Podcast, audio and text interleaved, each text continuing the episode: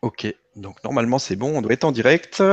Bonsoir à toutes et tous et bonsoir à toi Laetitia, on est très très content de te retrouver.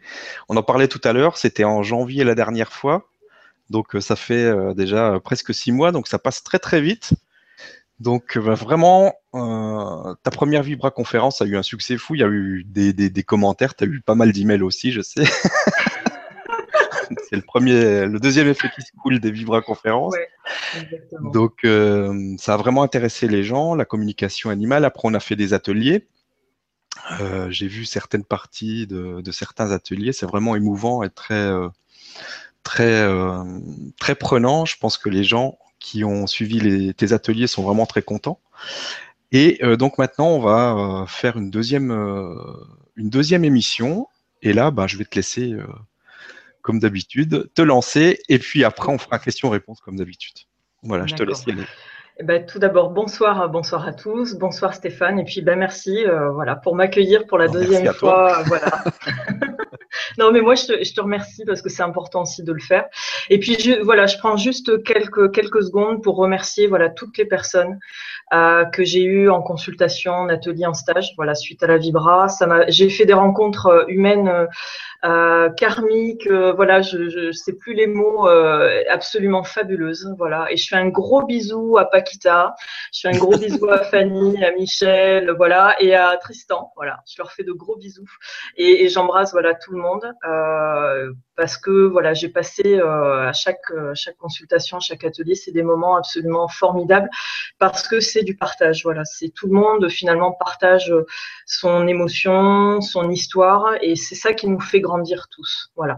Et je dirais que c'est une bonne transition justement pour euh, pour ce que je voulais aborder ce soir, euh, pour pas faire voilà une ben, une redite, un copier-coller de la première Vibra conférence. Ce soir, en fait, je voulais voilà, je dirais décortiquer quelques exemples concrets euh, de, je dirais, de relations maître animal euh, qui font vraiment, je dirais, euh, émerger des mémoires communes, donc où l'animal va se retrouver en effet miroir avec, avec son maître et va lui permettre des prises de conscience et lui proposer pourquoi pas des guérisons si la personne, si la personne se sent prête. donc voilà, ouais, je dirais que ce soir, l'objectif c'est bah, peut-être ben, de vous rendre tous autonomes. Voilà, je sais qu'il y a énormément, je reçois énormément de demandes pour des consultations, des ateliers, etc. Or, je suis dans un moment de ma vie où je vais reprendre aussi un peu de temps pour moi, parce que ça fait six mois que je consacre euh, quasiment 100% de mon temps personnel, euh, voilà, aux consultations, aux ateliers. voilà, et à un moment donné, euh, il faut, il faut aussi faire les choses qui sont justes pour soi, parce que moi, j'ai besoin de continuer à me nourrir spirituellement. Je suis pas du tout aboutie spirituellement. J'ai encore des tas de choses à découvrir sur moi-même, de nouveaux outils, etc. J'ai besoin d'avancer, d'aller encore plus conquérir ma lumière. Et donc, j'ai besoin de reprendre du, temps pour moi. Et donc, l'objectif de ce soir, c'est au travers de cas concrets, de permettre finalement à chacun euh, bah, d'être plus autonome dans la compréhension de son lien à son animal et de pourquoi c'est cet animal-là qui est arrivé euh, dans votre vie et pas un autre. Euh, pourquoi c'est peut-être cette espèce animale et pas une autre espèce animale parce que il n'y a aucun hasard. Voilà, tout, tout arrive euh, parce que c'est parfait, parce que c'est juste, et tout arrive au bon moment.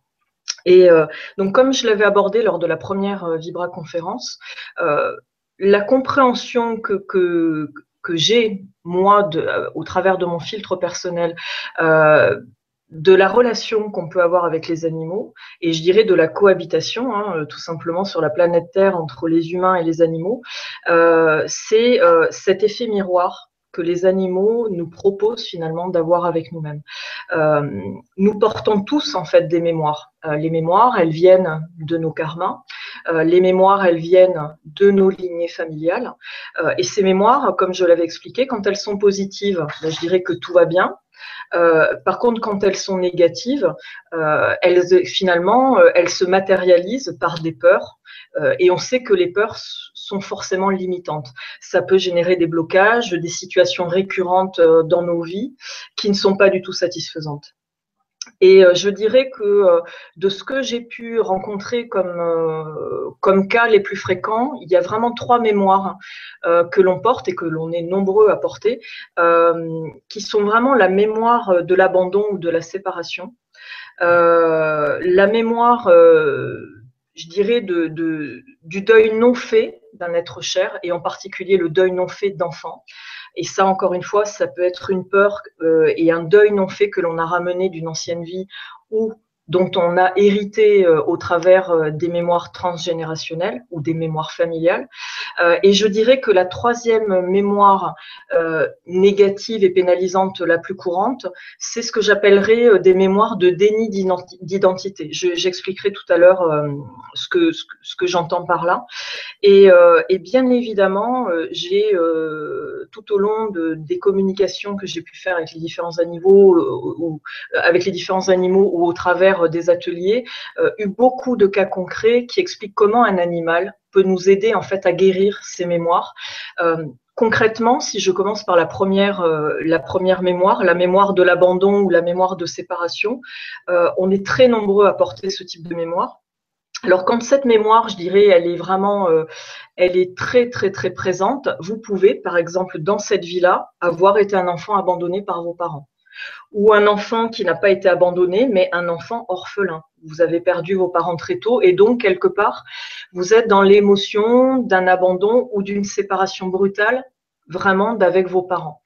Donc se pose euh, d'entrée de jeu euh, le souci de d'identité, je suis qui, où sont mes racines, euh, qui est qui même finalement. quand on a été abandonné, on peut avoir déjà un sentiment de culpabilité, de se dire mais si j'étais abandonné, c'est peut-être parce que je ne suis pas assez bien, je ne suis pas assez voilà et ça génère des blessures au niveau de l'enfant intérieur. Alors je suis pas du tout une spécialiste de l'enfant intérieur.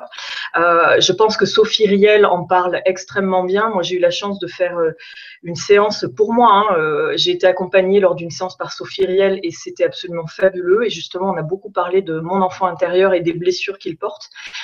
Euh, et, donc, les personnes qui, ont cette mémoire de l'abandon, ça peut être quelque chose de très présent si elles ont revécu dans cette vie-là l'abandon, euh, ou ça peut être une mémoire qui a commencé à se diluer si, par exemple, ce sont les grands-parents dont euh, l'un des grands-parents a été abandonné, par exemple, ou s'est retrouvé orphelin très tôt, mais malgré tout, vous, en termes de mémoire transgénérationnelle, vous pouvez hériter de cette mémoire, ou vous l'avez ramené d'une vie antérieure. Et typiquement, quand on porte ce type de mémoire, on est angoissé. Quelque part, euh, on, est, a un fonctionnement un peu par rapport aux humains qui nous sont chers, euh, de l'ordre de l'hyperattachement. Euh, ça veut dire qu'on est très dépendant des autres, effectivement. Ça veut dire qu'on est très sensible au regard des autres. On peut se sentir, par exemple, voilà, quand il y a des, des liens qui se distendent un petit peu affectivement avec les autres, on va tout de suite se sentir abandonné. Voilà, on va avoir énormément de mal à gérer les séparations.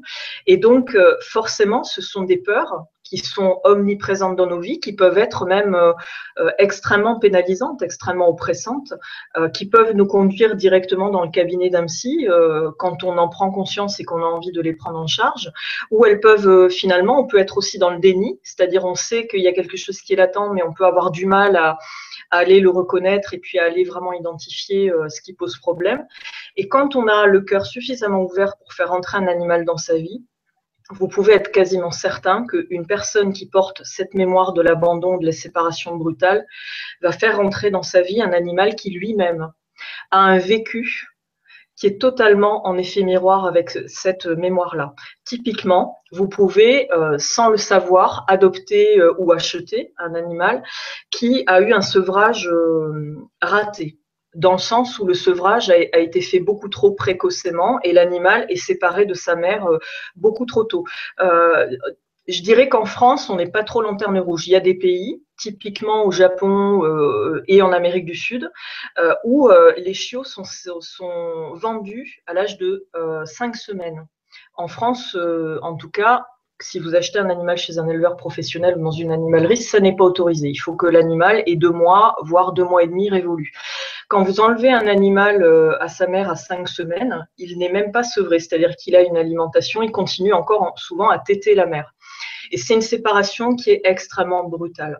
Et l'animal, souvent, va avoir, euh, je dirais, un manque euh, très très fort de sa mère. Et quand vous adoptez un animal comme ça, il va, qu'est-ce qu'il va faire l'animal? Il va faire ce que vous faites vous en tant qu'être humain vis-à-vis des autres humains. Il va faire de l'hyperattachement à vous. Donc ça veut dire que c'est un animal qui va avoir beaucoup de mal à supporter la séparation. Par exemple, vous partez le matin pour aller travailler, c'est un animal qui peut être très destructeur, qui peut euh, euh, aboyer, qui peut vraiment euh, voilà, essayer de s'enfuir de la maison, parce qu'en fait, le fait de cette séparation le met dans une angoisse qui est insurmontable pour lui. Et il n'y a jamais de hasard. Quand vous avez un animal qui ne supporte pas cette séparation, qui ne supporte pas d'être laissé tout seul à la maison, vous pouvez être certain que vous, vous portez la mémoire de l'abandon et de la séparation. Et que pourquoi on a mis cette petite boule de poil ou ce gros toutou ou ce grand cheval qui a ce problème de sevrage fait trop précocement dans votre vie pour que vous en preniez conscience? Et quelque part, en, faisant rentrer cet animal dans votre vie, tout l'amour que vous allez lui donner, toute l'attention que vous allez lui donner, et aussi, je dirais, tout le lâcher prise, le fait finalement de sortir de l'angoisse par rapport au, à ces troubles du comportement de votre animal de ne pas rajouter de stress, c'est-à-dire quelqu'un quand il part travailler, s'il est déjà dans la culpabilité de laisser son animal tout seul, mon Dieu, le pauvre chouchou, oh là là, qu'est-ce qu'il va faire quand je suis pas là? Il va s'ennuyer, oh le pauvre, il va se sentir abandonné. Le simple fait que vous émettiez ces doutes-là et que vous, vous fassiez cette projection d'angoisse sur votre animal, l'animal le capte et immédiatement, il va euh, exprimer un comportement d'angoisse. Voilà, donc déjà, cet animal, en fait, l'univers le met sur votre chemin pour que vous appreniez à lâcher prise. Et plus vous allez apprendre à lâcher prise, plus, plus, plus quelque part, c'est sur votre propre mémoire que vous amenez de la lumière et de la paix et de la douceur. Et plus vous allez accepter cette séparation sans en faire un drame, sans culpabiliser, sans vous dire oh là là, je suis un monstre, je laisse mon pauvre petit chien tout seul pendant plusieurs heures parce que je pars travailler ou parce que je pars faire mes courses, ou voire pire, je pars en vacances sans mon animal, je le confie à quelqu'un ou je le mets dans une pension. Euh, et, et voilà, et plus on va le vivre finalement ce fait-là avec légèreté, plus on se rend compte que l'animal lui-même a des, vraiment des signes d'angoisse de moins en moins présents. Alors après, il y a des animaux qui vont continuer à exprimer ce comportement d'angoisse à chaque séparation jusqu'au bout, jusqu'à la fin de leur vie à vos côtés. Ils continueront à exprimer ça, mais c'est certainement parce que cette mémoire est chez vous extrêmement enracinée. C'est certainement parce que vous êtes à la fois au carrefour d'une mémoire qui est karmique, que vous avez ramenée d'une ancienne vie, et aussi au carrefour d'une mémoire transgénérationnelle transgénérationnel dont vous avez hérité. Et même si vous, vous faites le travail finalement de vous mettre en paix par rapport à cette mémoire, si c'est une mémoire euh, qui est vraiment dans une lignée, par exemple masculine ou dans une lignée féminine, et que plusieurs membres de la famille, je dirais euh, entre trois et euh, générations au-dessus de vous jusqu'à vous, si cette mémoire elle est récurrente et si elle s'est reproduite de génération en génération, elle est quand même très très implantée dans votre lignée et donc au niveau de votre âme, c'est une blessure béante. Et là, ça peut expliquer pourquoi un animal finalement euh, aura du mal à revenir en arrière aussi par rapport à son comportement, même quand vous prenez conscience de ça. Mais globalement, souvent, le fait quand même de prendre conscience de ce qui se joue réellement, qu'en fait, si notre animal angoisse à la séparation, c'est parce que nous-mêmes, nous angoissons de cette séparation parce que nous portons une blessure liée à la séparation d'avec les êtres chers et qu'il y a la culpabilité, il y a de la peur, etc. Quand on prend conscience de ça, déjà pour moi, on amène une forme de guérison. Une simple prise de conscience est une forme de guérison. Bien évidemment, on peut aller beaucoup plus loin dans la guérison en travaillant vraiment en conscience sur ça, en travaillant. Encore une fois, il y a tellement d'outils disponibles. On peut le faire seul au travers de l'écriture de lettres symboliques, on peut le faire accompagné euh, par des gens. Moi, quand j'ai travaillé avec Sophie Riel, c'est exactement dans cet objectif. Je lui ai demandé euh, de m'accompagner pour euh, effectuer un travail sur telle ou telle mémoire. Mais voyez, en tout cas, cette mémoire de l'abandon, elle est très, très, très fréquente chez les humains. et je dirais qu'il y a une forme, il y a une variante à cette mémoire de l'abandon et de la séparation. C'est la mémoire de déracinement. Et, et il y a certainement beaucoup de gens qui vont se reconnaître dans cette mémoire de déracinement. Toutes les personnes qui ont été amenées à quitter leur pays, toutes les personnes qui sont issues de familles euh, typiquement les, réfugiés politiques espagnols, euh, euh, voilà, qui sont arrivés en France entre 36 et 38, les, mêmes générations qui sont arrivées d'Italie sous Mussolini, voilà, dans tous les pays où il y a eu finalement des vagues d'émigration vers d'autres pays parce qu'il y avait des, des gouvernements, je dirais, un peu tyranniques qui étaient mis en place, etc. ça a créé des mémoires de déracinement au niveau de ces familles extrêmement fortes Et euh, vous pouvez euh, être né en France et euh, votre famille peut être installée en France depuis déjà cinq ou six générations. N'empêche que si, par rapport à votre sexe et par rapport à la position dans votre fratrie, vous avez un lien direct avec cet ancêtre qui lui a énormément souffert de devoir quitter son pays, de devoir quitter sa maison, de devoir quitter des êtres chers, si vous êtes sous le coup de cette mémoire-là, vous portez en vous cette mémoire de déracinement. Et, quels sont les, je dirais, les, les, symptômes, si je puis dire, des personnes qui souffrent de cette mémoire de déracinement?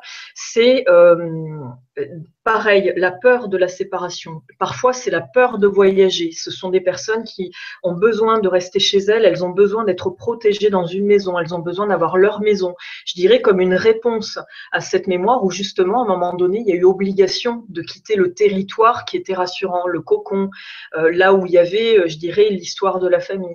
Donc, on peut prendre le contre-pied en étant justement euh, extrêmement casanier comme au contraire, on peut avoir la bougeotte, on peut avoir inscrit dans son ADN familial que finalement, euh, il n'y a pas le choix, que tous les trois ans, il faut changer de travail, il faut changer de région, et comme ça, vous allez avoir des gens qui ont beaucoup de mal à rester en place.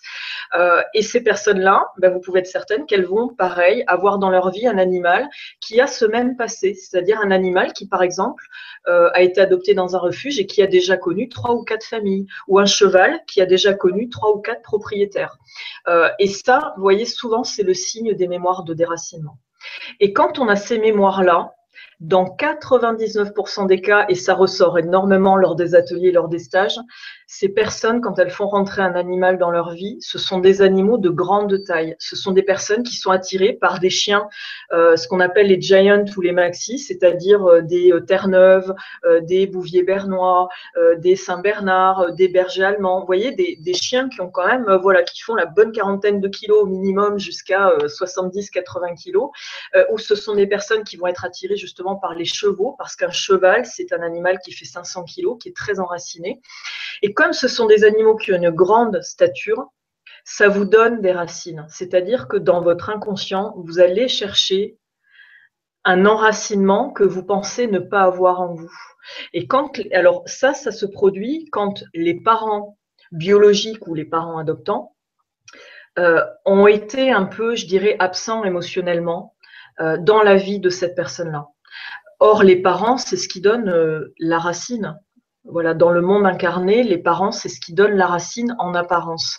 En tout cas, c'est ce que notre mental essaie de nous faire croire. Et quand ces parents, pour une raison ou pour une autre, soit parce qu'ils étaient décédés, soit parce que euh, émotionnellement, ils avaient du mal à s'impliquer, euh, ou parce qu'ils ils étaient souvent en déplacement et donc étaient peu présents à la maison, euh, ça n'a fait que entretenir cette mémoire de déracinement chez un enfant. Et quand cet enfant grandit, euh, quand il devient adulte et s'il aime les animaux, il va avoir souvent tendance à être attiré par les espèces animales qui sont vraiment des, je dirais, des, enracinés euh, purs et durs par leur stature. Et souvent là, ce sont des animaux qui ne vont non pas être dans l'énergie d'un enfant symbolique, mais dans l'énergie d'un parent symbolique. Voilà. Donc c'est vrai que souvent on pense que quand on adopte un chien, un chat, euh, voilà, ou quel que soit l'animal, on en fait des enfants symboliques. Mais c'est pas toujours le cas. C'est vrai que c'est majoritairement le cas. Mais je dirais que quand on a cette mémoire d'abandon, de séparation et qu'elle est même, qu'elle s'est même transformée en mémoire de déracinement, on vient plutôt chercher un parent symbolique qui vous enracine. Et quand on est enraciné, on se sent quelque part protégé. Et on se sent légitime pour beaucoup de choses quand on a des racines. Quand on n'a pas de racines, souvent, on se sent pas légitime pour faire des choses. On a souvent manque de confiance en soi, on a peu d'estime de soi, etc., etc. Donc, vous voyez que les animaux ont déjà un rôle, que ce soit un animal qui porte lui-même un vécu d'abandon et qui simplement le fait que vous vous autorisiez à lui donner de l'amour et du réconfort par rapport à son passé d'animal abandonné, vous vous donnez à vous-même du réconfort. Votre enfant intérieur reçoit le réconfort euh, finalement d'un parent aimant qui vient vous rassurer sur le fait, écoute, maintenant, je suis là, moi, je suis là, je te donne de l'amour et je te protège. Euh, ou quand vous manquez d'enracinement, bah, finalement, euh, votre animal, en prenant un parent de substitution, bah, finalement, vous amenez, là encore une fois, du réconfort à votre enfant intérieur. Et ça, c'est une mémoire qui est très, très, très courante. Euh, il y a une autre mémoire dont j'aimerais parler parce qu'elle est extrêmement importante euh, pour moi, c'est euh, les deuils non faits et je, me focaliserai ce soir sur les deuils non faits d'enfants. comment ça se manifeste dans la vie bien incarnée, souvent les personnes qui sont pareilles, qui ont ramené de leur karma et qui sont comme par hasard incarnées dans une famille ou dans les lignées féminines ou masculines, il y a des deuils non faits d'enfants, ce sont des personnes qui souvent vont avoir des deuils d'enfants euh, à vivre quand la mémoire elle est vraiment je dirais euh, à son apogée euh, ça peut être des personnes des femmes qui vont faire des fausses couches des femmes qui devont qui vont se faire avorter parce que elles tombent enceintes à des moments de leur vie où il n'est pas possible d'accueillir un enfant ou un avortement médical parce qu'il y a un souci pendant la grossesse donc il y a perte d'un enfant ça peut être même un, une maman qui va accoucher d'un enfant mort-né ou qui va perdre en tout cas un enfant ça c'est quand la mémoire elle est à son apogée. Donc, quelque part, on revit le drame du deuil de l'enfant humain à faire, ou ça peut être une mémoire, encore une fois, qui est diluée. Donc là, euh, c'est une mémoire qui est un petit peu moins dramatique en apparence parce qu'il n'y a pas la mort, vous n'avez pas à vivre en direct le décès de votre enfant, mais par contre, vous pouvez avoir un problème pour avoir un enfant. Soit vous portez une maladie qui fait que c'est compliqué d'avoir un enfant, soit vous avez une maladie qui, vous, qui, qui, qui est totalement, euh, je dirais, rédhibitoire par rapport au fait d'avoir un enfant, ou alors vous n'arrivez pas à vous décider pour avoir un enfant. Il y a une espèce de peur qui vous prend, qui fait qu'à chaque fois que la discussion arrive sur le tapis, il y a toujours une excuse, il y a toujours oui mais non parce que comme je viens de changer de travail, c'est pas possible maintenant. Oui mais non parce que tu vois la maison elle est pas assez grande, il nous manque une chambre ou voilà. Euh, il, y aura toujours finalement une excuse. Euh, finalement, qu'est-ce que ça cache tout ça? Ça cache la peur de porter un enfant et de le perdre. Et ça, il y a énormément de femmes, en particulier les femmes qui souffrent d'endométriose. Euh, c'est une maladie qui, a différents degrés, qui peut soit euh, être un peu problématique, être un peu, euh, je dirais, parasitante pour une femme qui désire avoir un enfant, voire provoquer carrément un cas de stérilité, je dirais, irréversible chez beaucoup de ces femmes qui vivent ça, il y a des mémoires de deuil non fait d'enfants dans la famille et elles l'ont également vécu karmiquement. Et en fait, encore une fois, ce qui vient bloquer euh, psychiquement et dans le corps de la personne la possibilité d'avoir un enfant, c'est vraiment euh, comme le deuil n'a pas été fait quelque part, ça veut dire qu'à un moment donné, il y a des parents et en particulier une maman qui a refusé d'accepter la mort de son enfant.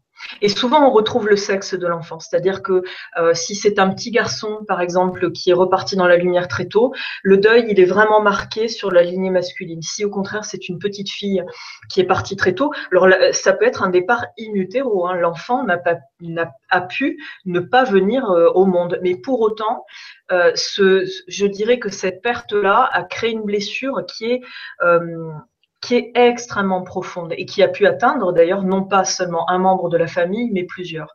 Et quand on, est dans le déni comme ça finalement de sa souffrance et quand on est dans le déni, on ne peut pas faire le deuil de son être cher. Et donc, c'est quelque chose que malheureusement, on peut transmettre aux générations d'après.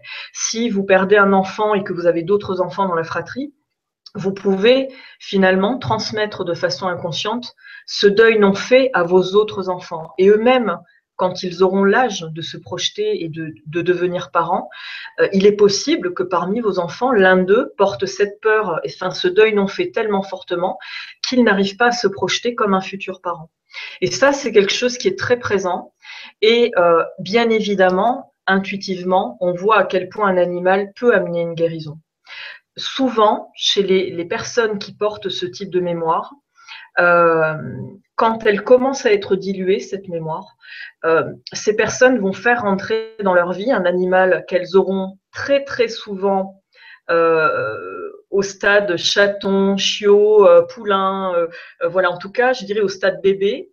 Et c'est un animal qui finalement va leur faire travailler la maternité ou la paternité. Parce que c'est un animal que l'on adopte très très jeune, on se positionne comme un parent symbolique par rapport à lui et cet animal va jouer le rôle de notre bébé.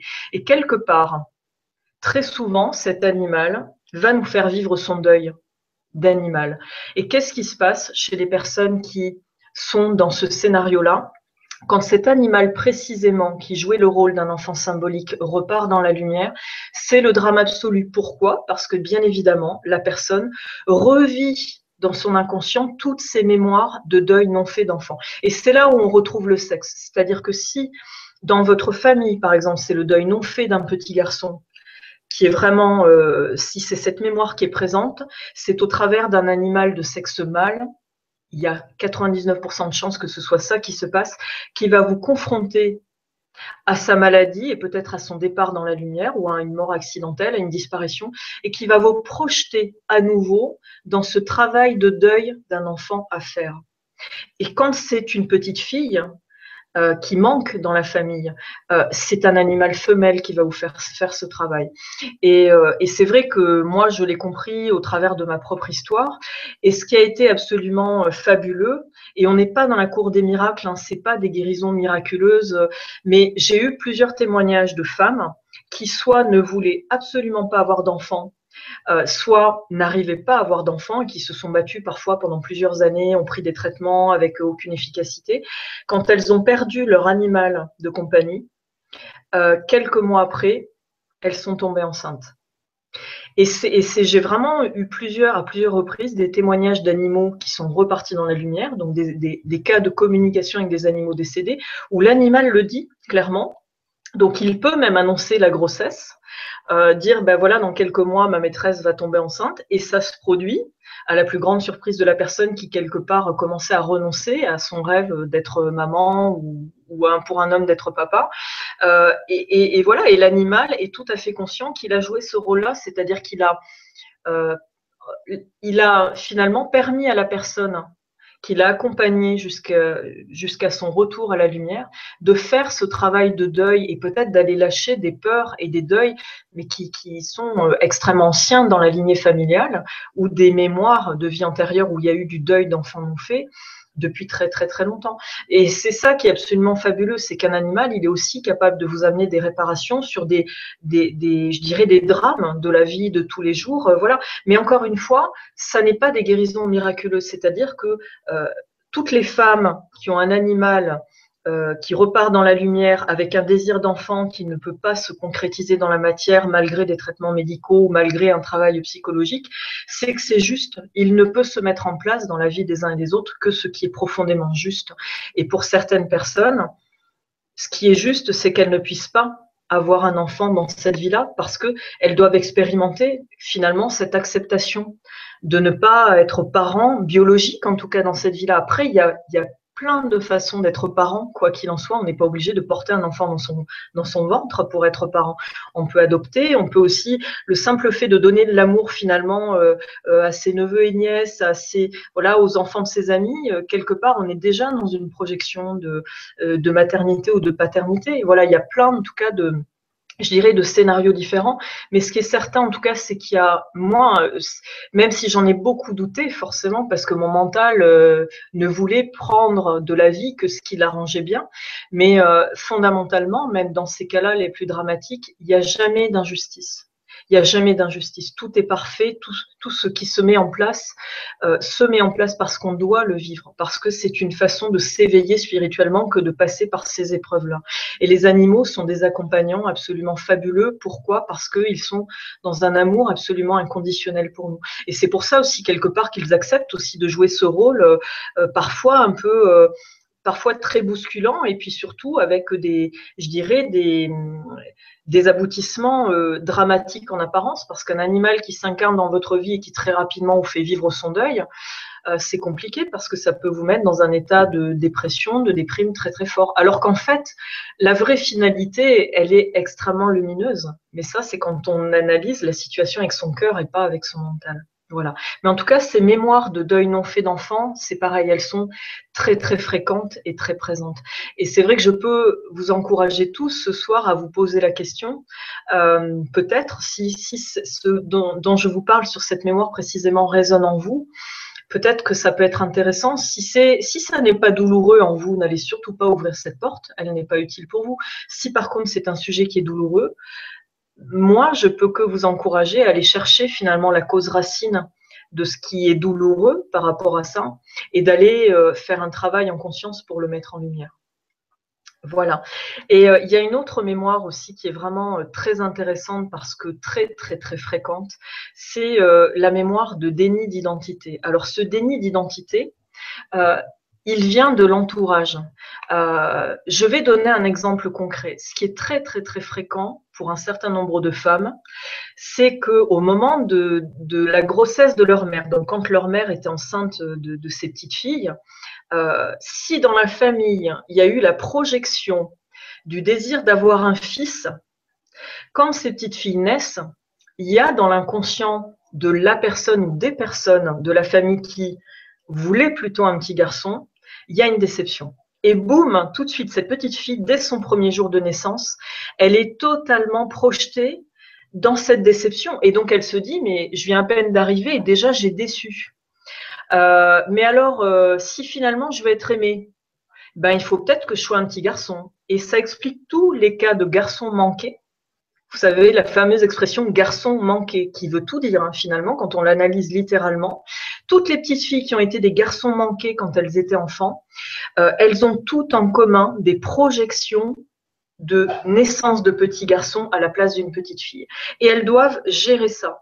Et c'est parfois cette mémoire, elle est euh, elle va durer dans le temps. Vous avez des femmes qui vont refuser finalement, qui vont s'interdire leur féminité, euh, je dirais presque jusqu'à la fin de leur jour, parce que dans l'inconscient collectif de la famille, il y a eu le désir d'avoir un petit garçon et pas une petite fille. Voilà.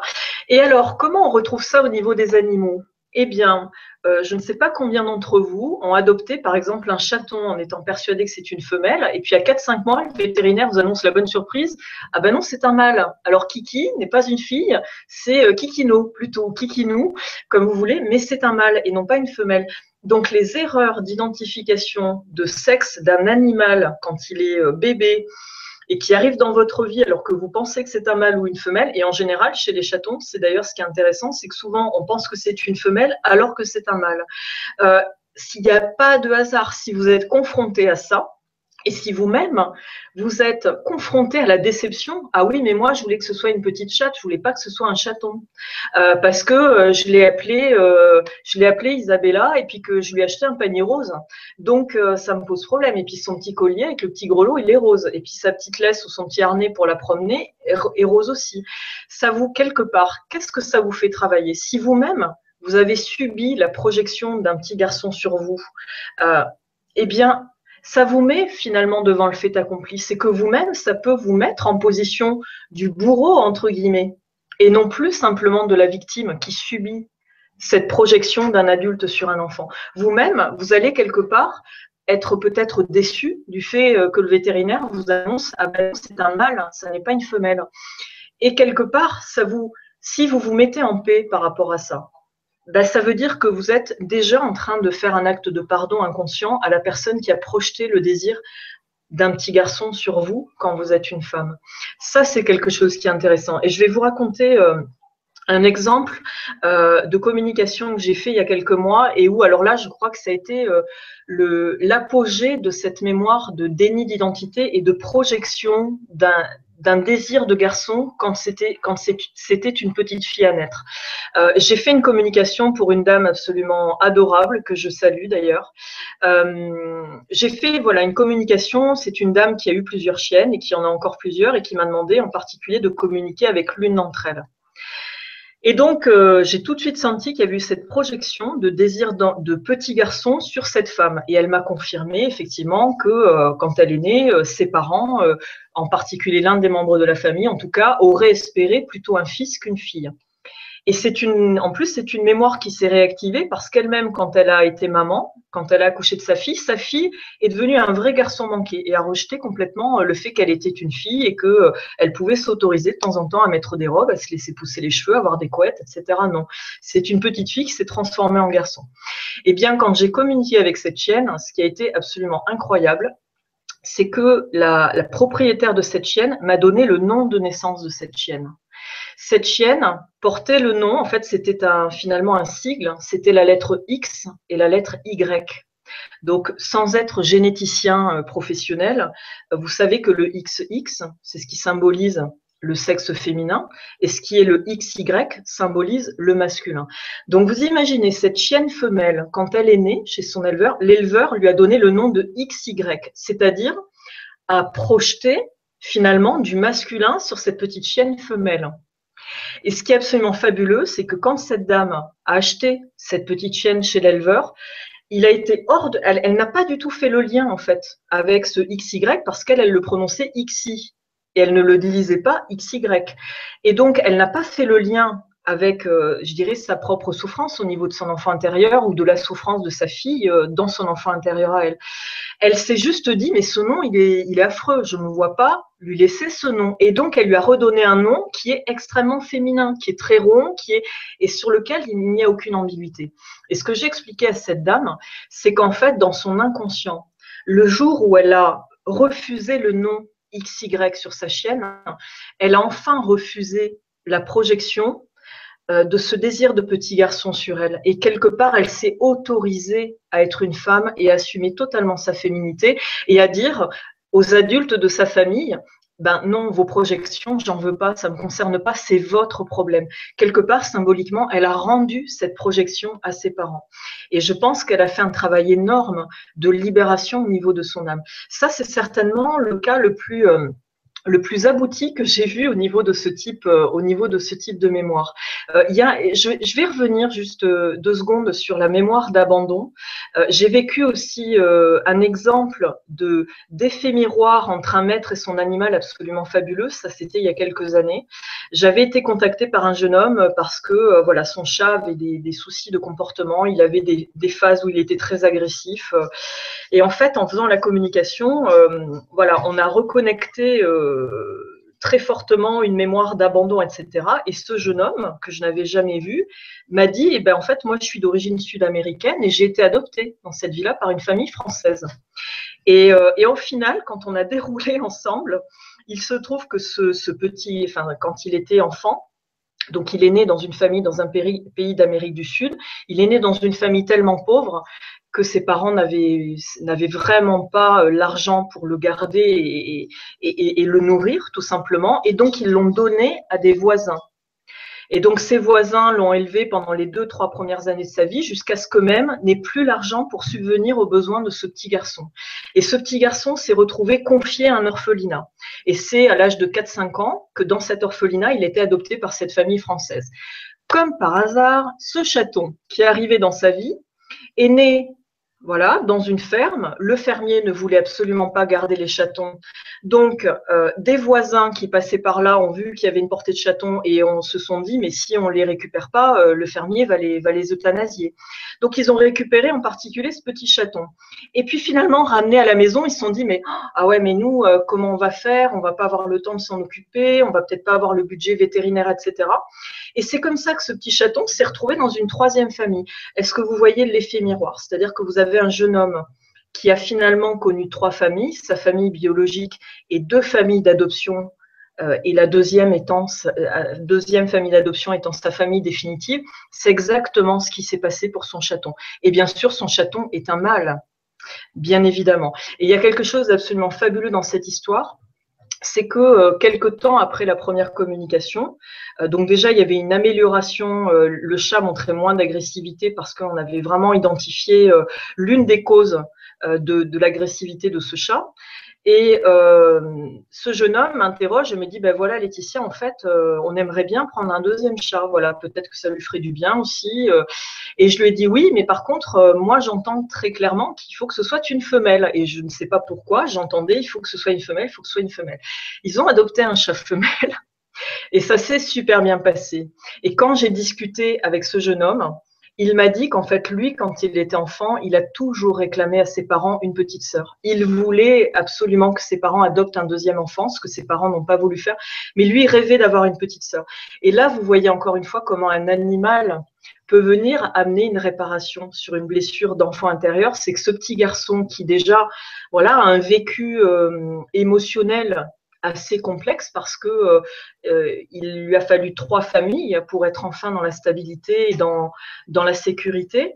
Euh, ce petit chat, finalement, exactement la même chose. Et ce petit garçon qui rêvait tant d'avoir une petite sœur, il ne l'a pas eu dans cette vie-là, il l'a juste offerte à son chat.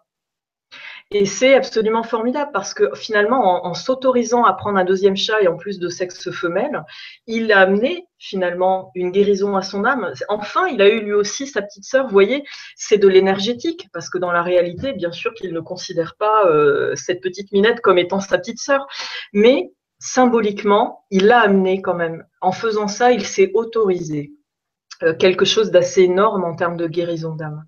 Voilà. Euh, donc voilà, je voulais vraiment euh, donner des exemples concrets euh, sur ces mémoires. Il y a un autre exemple que j'aimerais vous donner qui est, je dirais que je pourrais remettre dans la catégorie des, des dénis d'identité d'âme.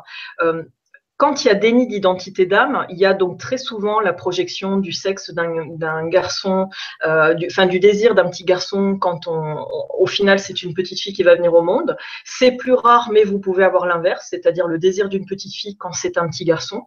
Et euh, il y a aussi autre chose, c'est que dans le déni d'identité, vous pouvez aussi vous incarner dans une famille qui ne va pas vous laisser la parole. C'est-à-dire quand vous êtes enfant, vous êtes dans un dans un carcan avec une éducation hyper stricte et les enfants euh, à table n'ont pas le droit de parler, il n'y a que les adultes qui ont le droit de s'exprimer. Et puis un enfant, il n'a pas le droit de se plaindre. Et puis il ne faut pas qu'il rit trop fort, il ne faut pas qu'il joue trop fort. En bref, euh, vous êtes un enfant qui a été muselé. Euh, parfois, cette mémoire et cette projection de silence, elle est tellement forte que vous allez vous construire en tant qu'adulte comme quelqu'un de très, très introverti, qui ne va pas oser parler en public. Vous voyez, la, parole, elle est euh, quelque part, elle est vraiment euh, très très perturbée. Euh, quelqu'un d'introverti qui voilà peut avoir du mal à s'exprimer, peut bégayer, peut avoir du mal à trouver les mots quand il quand il doit parler. Et ça arrive que ces personnes soient attirées par quelle espèce animale?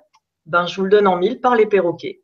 Pourquoi Parce que les perroquets qui parlent, par exemple les gris du Gabon, eh bien, eux, vous ne pouvez pas les censurer. C'est-à-dire que le perroquet parle à tort et à travers. Là, je fais un gros bisou, justement, euh, je fais un hommage à Paquita et à sa petite Lolita, euh, qui est un petit perroquet absolument adorable et très facétieux. Mais vous voyez, en tout cas, les personnes qui ne se sont pas autorisées à parler peuvent être vraiment euh, attirées par un animal qui lui parle, mais alors de façon euh, totalement incontrôlable. Vous ne pouvez pas faire taire un perroquet. Vous pouvez essayer effectivement de le mettre, euh, de, de, mettre sur sa cage, voilà un drap ou parce que souvent les oiseaux, quand en fait ils sont dans le noir, ils se taisent. Mais si vous ne n'usez pas finalement de cette astuce, le perroquet il parle quand il en a envie et il ne parle pas quand c'est lui qui l'a décidé. Voilà, vous pouvez pas contrôler la parole d'un perroquet. Et j'ai eu le cas justement il y a quelque temps aussi d'une dame qui était très très timide, qui n'avait pas confiance en elle, qui était totalement introvertie et elle venait justement d'une famille où euh, euh, il fallait pas faire un pas de travers, euh, fallait pas que les enfants jouent trop fort, fallait pas qu'ils chantent, fallait pas qu'ils fassent ci, fallait pas qu'ils fassent ça. Donc ben, finalement, elle a été totalement muselée et c'est au point cette mémoire était cette projection de, de déni d'identité, c'est presque quand on empêche un enfant de parler, on vient presque nier son existence quelque part. Hein. ça peut être aussi violent que ça cette personne, elle, elle avait tellement absorbé ça qu'elle a travaillé dans, des, des, services de l'administration française avec du secret, avec de la confidentialité. Et donc finalement, elle a trouvé un métier où il fallait encore moins qu'elle parle que quand elle était enfant. Et cette dame, elle était euh, amoureuse dingue des perroquets. Vous voyez, en fait, elle essayait de s'amener une guérison euh, en s'autorisant un animal ben, qui, lui, est justement, euh, ne demande qu'une chose, c'est à chanter, à parler, à, à, imiter, à faire toutes sortes de bruits, et de façon, encore une fois, euh, totalement libre. Et j'ai trouvé cet exemple absolument fabuleux. Voilà. Et je me suis dit, et c'est ce que j'ai dit à cette dame, j'ai dit, mais vous vous rendez compte finalement la guérison que vous autorisez, c'est absolument génial. Et les gens ont souvent du mal à faire le lien entre euh, leur attirance pour une espèce animale, leur attirance ensuite pour un animal en particulier de cette espèce, et ce qui se joue finalement en eux par rapport à leurs blessures. Donc quelque part, euh, le mode d'emploi, c'est d'essayer d'aller fouiner en soi euh, c'est quoi mes blocages, c'est quoi euh, les blessures que j'ai au niveau de mon enfant intérieur? Et quand vous avez des animaux dans votre maison, d'essayer de voir finalement le rôle de chacun. Tiens, lui, euh, par exemple, j'ai eu des parents qui m'ont énormément serré et du coup, moi, je ne supporte pas l'autorité. Eh bien, vous pouvez très bien avoir un animal qui ne supporte pas l'autorité. Parce que qu'est-ce qu'il fait en ne supportant pas l'autorité? Eh bien, il va vous pousser à bout. Et donc, il va vous faire aussi jouer le rôle du parent qui tout d'un coup devient un peu l'oppresseur et qui dit, oh, mais ça va, euh, attends, il y a des règles, il faut faire ci, il faut pas faire ça. Quelque part, il vous met aussi de l'autre côté de la barrière et il vous oblige à ramener aussi de la, voilà, de la lumière et à se dire, mais parfois des règles, il en faut, parfois il faut quand même du cadre. Le tout, c'est de trouver le juste milieu et le juste équilibre. Voilà. Mais les animaux euh, sont vraiment, je dirais, jusqu'au boutiste. Hein. ils peuvent vraiment nous faire expérimenter euh, la guérison lumineuse directe ou alors la guérison indirecte en vous faisant toucher justement ce que vous pensez euh, ne pas tolérer. Si vous vous dites ah non mais moi l'autorité je ne supporte pas et puis tout d'un coup votre chien qui se met à faire n'importe quoi, qui s'enfuit etc. Vous allez vous entendre à un moment donné en train de lui crier dessus, en train de lui dire mais bon sang reviens mais t'écoutes rien et finalement c'est exactement ce que vous avez reproché à vos parents quand vous étiez enfant ou quand vous étiez ado. Sauf que là Comment est-ce qu'on peut guérir de ça? Ben, C'est en ramenant de la lumière, en amenant aussi de l'humour, finalement, en étant capable aussi d'en rire et en dédramatisant tout ça. Voilà. Donc je m'arrête là, Stéphane, voilà, sur euh, ces cas que je voulais partager avec vous. Et puis, ben voilà, on peut, euh, on peut commencer les, les questions-réponses. C'était passionnant en tout cas. Merci beaucoup, Stéphane. Alors, il y a beaucoup de questions, donc on va y aller. Alors, on a Shaoni qui nous dit Bonsoir Laetitia, bonsoir Stéphane. J'aurais aimé savoir ce que ressentent les animaux lors d'une stérilisation, car cela m'a posé un problème de conscience concernant mon couple de lapins. Merci beaucoup et belle Vibra conférence. Alors, en fait, comme je l'ai. Merci beaucoup déjà, et puis bonsoir euh, Shaoni. Euh, en fait, concernant la stérilisation, j'ai envie de dire, c'est un petit peu comme ce que j'avais expliqué pour l'euthanasie, c'est-à-dire que l'animal, en fait, nous laisse décider. C'est-à-dire qu'il accepte le fait qu'on se dise, euh, si par exemple, pour nous, c'est inconcevable de faire stériliser un animal parce qu'on a l'impression tout d'un coup de, prendre le contrôle et de ne pas respecter son libre arbitre, l'animal va l'accepter. Et comme si, au contraire, on se dit, bah, de toute façon, euh, si je veux que mon animal, euh, voilà, si je veux pouvoir vivre euh, de façon sereine avec mon animal en, le faisant stériliser parce que comme ça, j'aurais pas à m'angoisser et j'aurais surtout pas à devoir gérer, par exemple, des naissances, l'animal va aussi l'accepter. Donc en fait, la réponse, elle est plutôt en vous. Par contre, ce qui est intéressant, Shaoni, c'est que si tu as du mal avec cette décision-là, c'est qu'il y a quelque chose en toi qui est une blessure, à mon avis, par rapport justement à la maternité ou la paternité. Il y a, des, il y a par exemple des mémoires de vie antérieure ou des mémoires familiales où il y a eu des avortements forcés. Donc là, vous voyez, euh, ça n'est pas votre choix de ne pas garder l'enfant.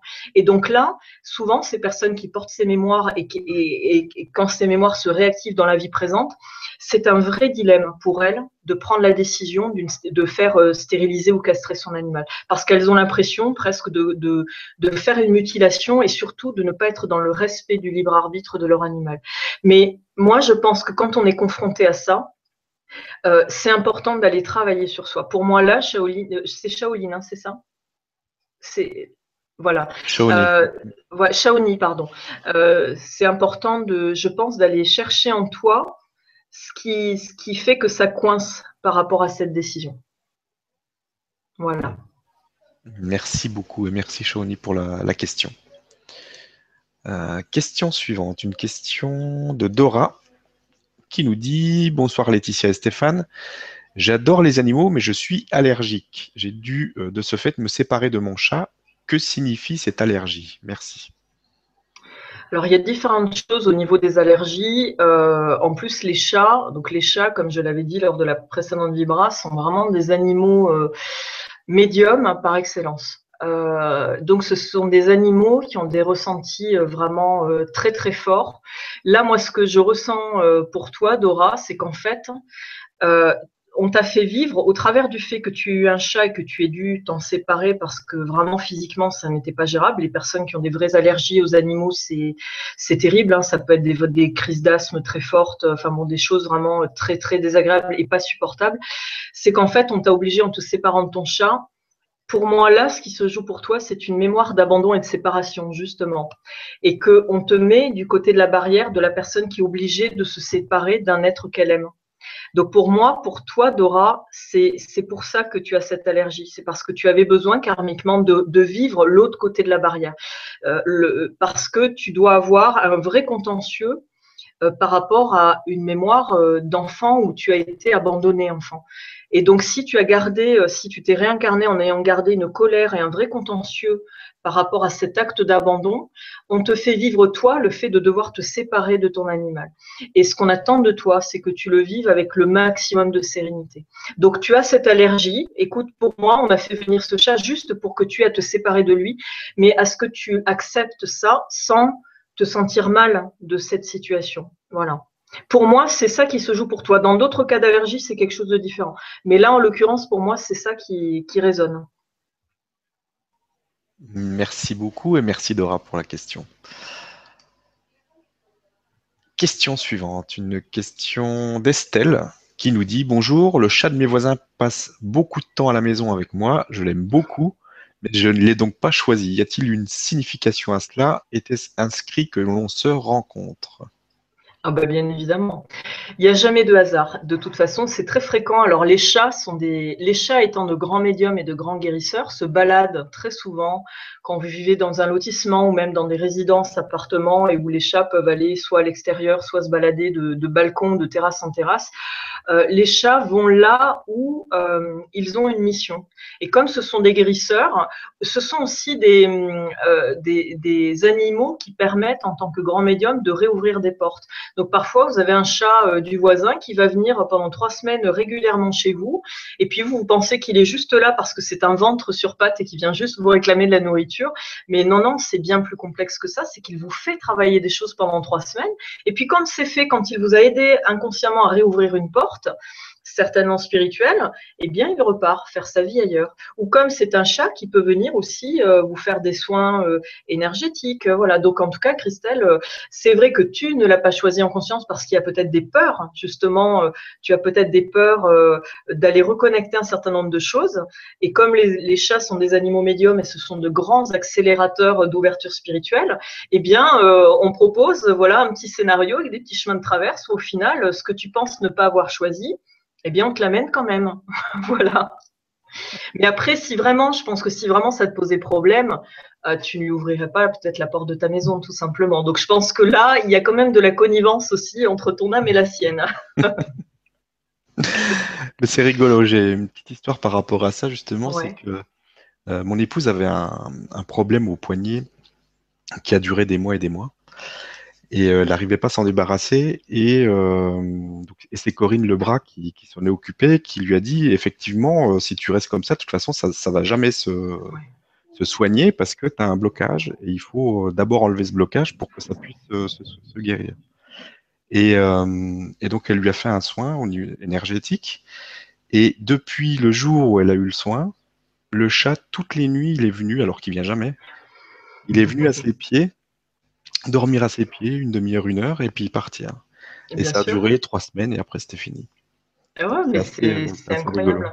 C'est vraiment génial. Enfin, le, chat, mais alors lui, c'est souvent il y a des euh, il, y a, des personnes qui font des soins énergétiques qui ont des chats et vous avez les chats. Mais enfin, moi j'ai vu euh, j'ai vu avec une personne en particulier qui fait une personne qui fait des soins parmi ses chats, elle a un chat, mais alors lui, c'est carrément, il fait de l'acupuncture avec ses griffes. C'est-à-dire que quand, quand il y a une personne qui est en soins sur la table, vous avez le chat qui arrive, qui saute sur la personne. Bon, c'est sûr qu'il faut, il faut apprécier ce, contact. Dans... et vous avez le chat qui va poser euh, pile sa griffe à un endroit, et enfin, c'est un chat chinois, quoi. Vous voyez, il connaît les méridiens, c'est quelque chose d'incroyable. C'est vraiment, mais parfois, c'est. Euh, c'est juste euh, fabuleux de voir ça. Enfin, moi, je, suis toujours admirative et je me régale de voir des exemples ah comme ça de voilà de chats totalement guérisseurs qui viennent se coller à vous pile à l'endroit où vous avez mal. Enfin, c'est mm. c'est incroyable. merci et merci Estelle pour la question. Merci Estelle. Euh, question suivante, une question de Catherine qui nous dit Bonsoir à tous. Concernant les espèces en voie de disparition, Avez-vous des infos sur le rôle des eaux? Des eaux, c'est ça la question? Oui. D'accord. Ça, c'est un peu compliqué. Euh, j'ai pas trop d'avis sur la question. Enfin, moi, la conviction personnelle que j'ai par rapport aux, espèces en voie de disparition, c'est que ces animaux nous font à la fois travailler un égrégore, bien évidemment. Quelque part, on a, on doit reprendre notre part de responsabilité par rapport au fait qu'on est vraiment des espèces animales euh, entières qui s'éteignent. Euh, mais il n'y a pas que ça. Je pense qu'il y a aussi des espèces animales qui ascensionnent. D'ailleurs, il me semble que le Lumineuse en avait parlé dans l'une de ses vibras. Ça m'avait fait beaucoup rire. J'avais trouvé ça génial. Où elle disait que bon, le Lumineuse, c'est quelqu'un qui a une vraie facilité pour voyager finalement dans différentes dimensions et qu'elle avait vu des mammouths, par exemple. Donc, euh, ce sont des animaux qui ont ascensionné, que c'est plutôt la raison de leur disparition sur Terre que vraiment, euh, voilà, c'est pas les hommes préhistoriques qui les ont massacrés en masse et qui ont fait que, que, c'est des animaux qui, qui n'ont pas, euh, pas survécu. Euh, donc je pense qu'en fait, il y a à la fois euh, des animaux qui viennent pour expérimenter un certain nombre de choses à nos côtés. Puis à un moment donné, quand l'expérimentation elle est terminée, ils n'ont plus vraiment de, de, lieu, de, je dirais, il n'y a plus vraiment de raison d'être à leur présence ici, et ils seront tellement mieux dans une autre dimension euh, encore plus haute vibratoirement. Et, et, je dirais que pour les autres, il y a un vrai travail en conscience. Encore une fois, euh, les animaux, enfin nous en tant qu'humains, on doit reprendre notre part de responsabilité par rapport au, voilà, au fait que que ce soit pour des problèmes de pollution, des problèmes de chasse, des problèmes de euh, d'abus euh, complet, des, je dirais, euh, oui, vraiment, c'est l'homme est, quand même très colonisateur.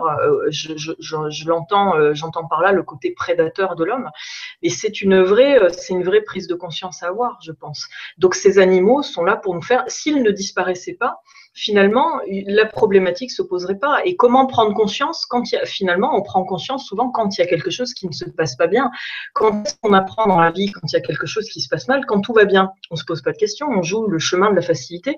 Quand il y a quelque chose qui commence à accrocher, qui commence à, à bloquer, là on se pose et on se pose des questions. Et pour moi, sur des espèces animales qui sont en train de disparaître, euh, si elles ne disparaissaient pas, on ne serait pas, euh, en tout cas un certain nombre, et de plus en plus à se poser la question de notre niveau de responsabilité en tant qu'humain et en tant que euh, finalement euh, prédateur, mais qui, qui, prend des droits peut-être un peu vite, hein, des droits que nous n'avons peut-être pas. Voilà. Et les zoos moi, forcément, euh, je suis allergique à tout ce qui est euh, zone d'enfermement des animaux. Alors, les cirques, je n'en parle même pas. Euh, là, bon, voilà, moi, je, ne cautionne, mais alors absolument pas l'utilisation des animaux pour en faire des, voilà, des, spectacles. voilà, mais c'est mon opinion personnelle. Hein, voilà, c'est un positionnement personnel.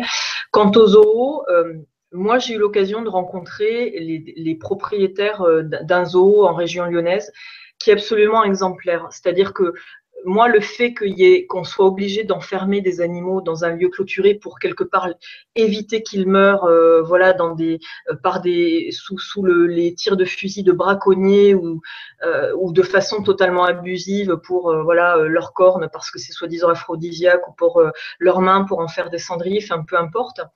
Mais moi, je suis contre ces lieux, mais c'est vrai que quand j'ai rencontré ce couple-là, euh, ils sont tellement intègres dans leurs intentions, ils sont tellement intègres dans leur amour pour les animaux. Les animaliers, les vétérinaires qui travaillent avec eux sont tellement dans, cet esprit de, de, sauver. Vraiment, il y a, une, y a une vraiment voilà une vraie intégrité et donc c'est un endroit où il y a une lumière absolument énorme et donc ce lieu là particulier ne me dérange pas. Et au contraire c'est un lieu moi j'y suis allée à plusieurs reprises euh, où vraiment le fait de sentir cet amour, hein, et cet amour qui est réciproque parce qu'on sent que ces animaux ont énormément d'amour pour les humains qui les prennent en charge dans ce lieu, euh, je trouve que ça, c'est un lieu de lumière. Et donc, à partir de là, c'est un lieu euh, dans lequel on peut aller, dans lequel on peut amener des enfants en étant finalement euh, dans la sérénité et pas dans la justification. Alors, tu vois, mon chéri, ça, c'est un éléphant, mais bientôt, il n'y en aura plus.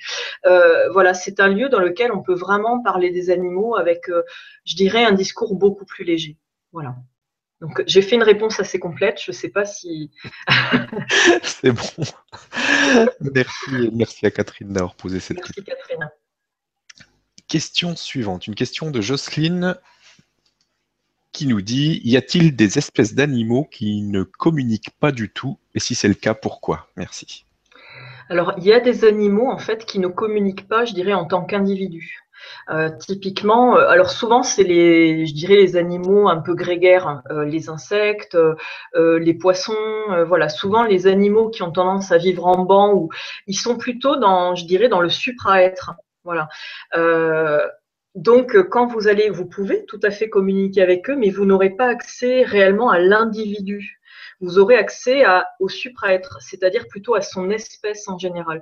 Et là, ce qui est intéressant, c'est qu'on a des vrais messages. Mais comme je l'avais dit dans la première Vibra conférence, il y a, moi en tout cas, euh, de, l'expérience que j'ai, de l'analyse que j'ai pu en faire, mais c'est une analyse personnelle, il y a trois niveaux de connexion.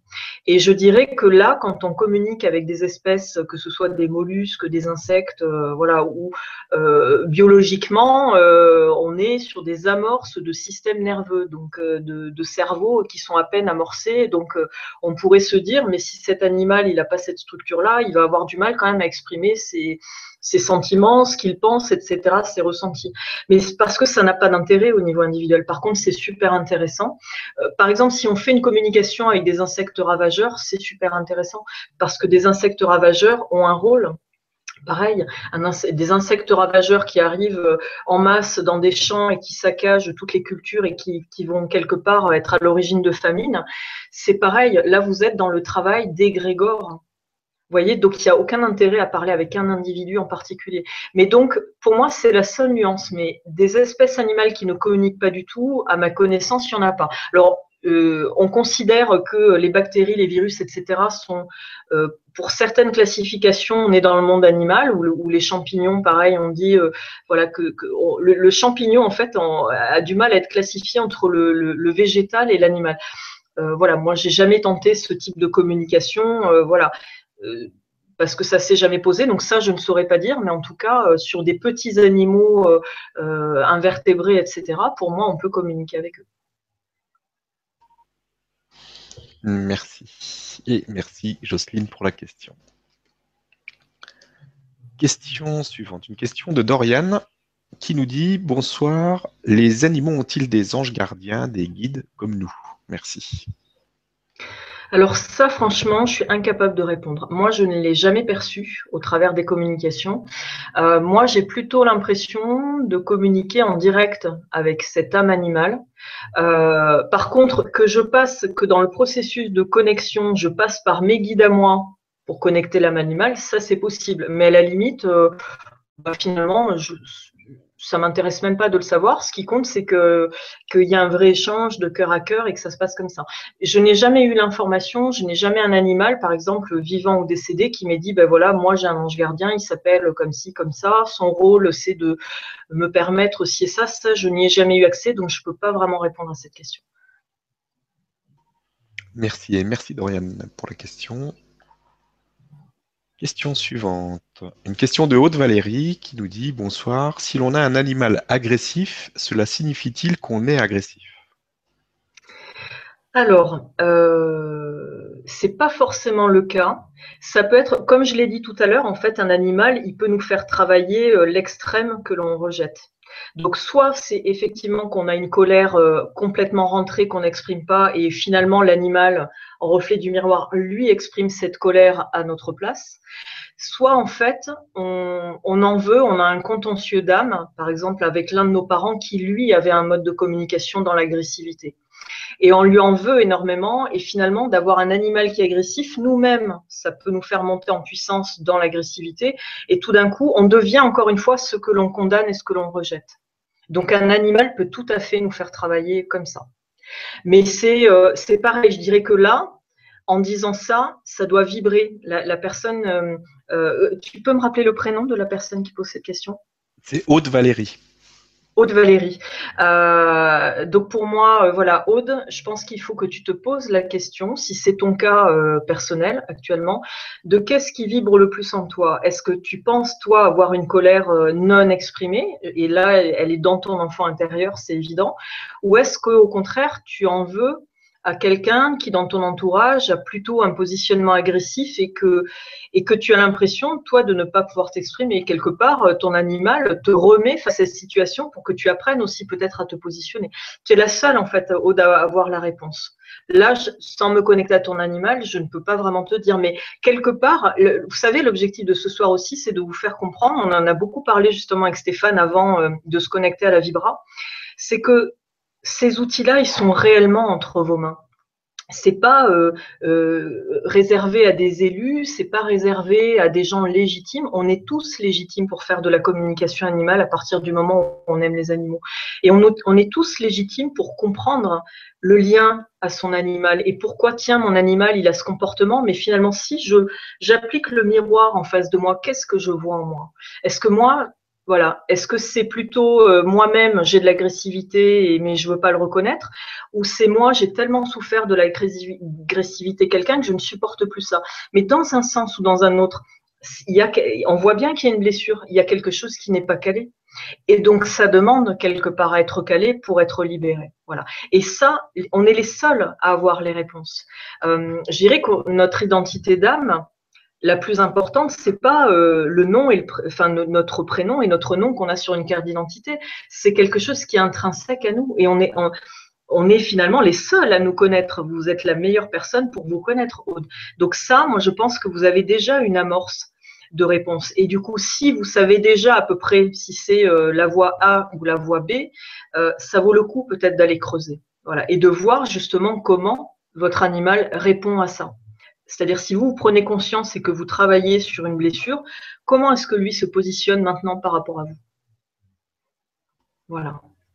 Merci beaucoup et merci Aude Valérie pour la question.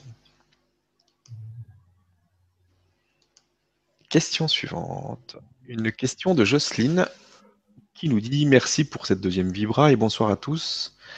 Quel plaisir une fois de plus. J'aimerais savoir s'il y a des animaux qui euh, refusent de communiquer ou si nous communiquons mal avec eux. Purée, j'ai du mal. Merci. En parlant de communication, justement, Stéphane. Alors, il y a un animal en face de moi qui s'appelle Stéphane qui a du mal à communiquer. Il a du mal.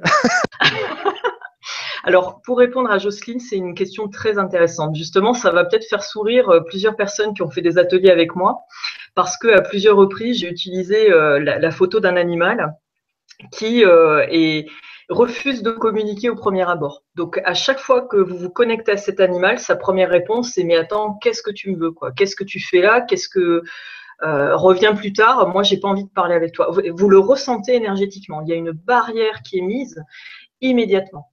Sauf que c'est un animal, quand vous passez ça, vous comprenez que déjà, cette non-communication, c'est un message. La non-communication est une forme de communication. Alors là, je vais rentrer dans des délires philosophiques. non, c'est bon. Mon Dieu, Freud, sors de ce corps. Je suis possédée par Freud ce soir.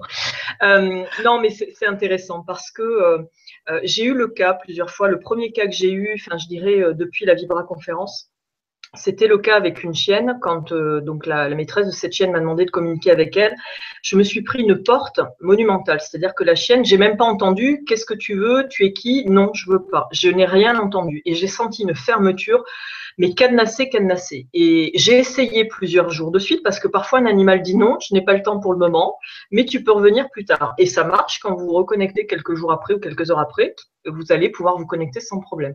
Et là, cette chienne, j'ai essayé plusieurs jours d'affilée, rien. Et euh, cinq minutes avant que la maîtresse m'appelle, je me suis dit, bah, il faut peut-être que je lui envoie un mail pour dire, je suis désolée, mais euh, il ne se passe rien. Donc, je ne peux pas vous donner le message de votre animal parce que euh, elle ne veut rien me donner. Et quand j'ai eu la, finalement, je n'ai même pas eu le temps de faire le mail puisque la personne m'a appelé donc cinq minutes avant le rendez-vous, j'ai décroché. Et là, j'ai compris. En fait, la chienne, par son refus de communication, me montrait le problème de communication qu'avait sa maîtresse. Sa maîtresse, c'était quelqu'un d'extrêmement introverti, de très fermé aux autres, euh, de très, je dirais, euh, c'était une personne qui avait très peur des autres, qui avait très peur que les autres lui fassent du mal. Du... Donc, elle n'avait aucune confiance en les autres. Donc, c'est une, une jeune femme qui n'a pas du tout confiance en les humains et qui donc s'est enfermée dans son monde. Elle s'est isolée, même géographiquement. Euh, et, cette chienne, par son refus total de communiquer, en fait, était en train de me dire le problème de ma maîtresse, c'est ça. c'est qu'elle est tellement terrorisée qu'elle s'est fermée. Elle, se met finalement presque dans une, dans une position d'autisme en termes de communication. Donc, vous voyez, finalement, la non-communication peut être un message d'amour absolument énorme. Donc ça, ça m'est arrivé. Et puis donc en atelier, j'ai utilisé à plusieurs reprises euh, la photo d'une jument qui est très compliquée parce que elle refuse de premier abord la communication et ensuite, quand vous insistez un peu, elle vous raconte son histoire. Et vous comprenez qu'encore une fois, dans sa non-communication, enfin son refus de, de première communication, il y a des vrais messages qu'elle adresse aux humains.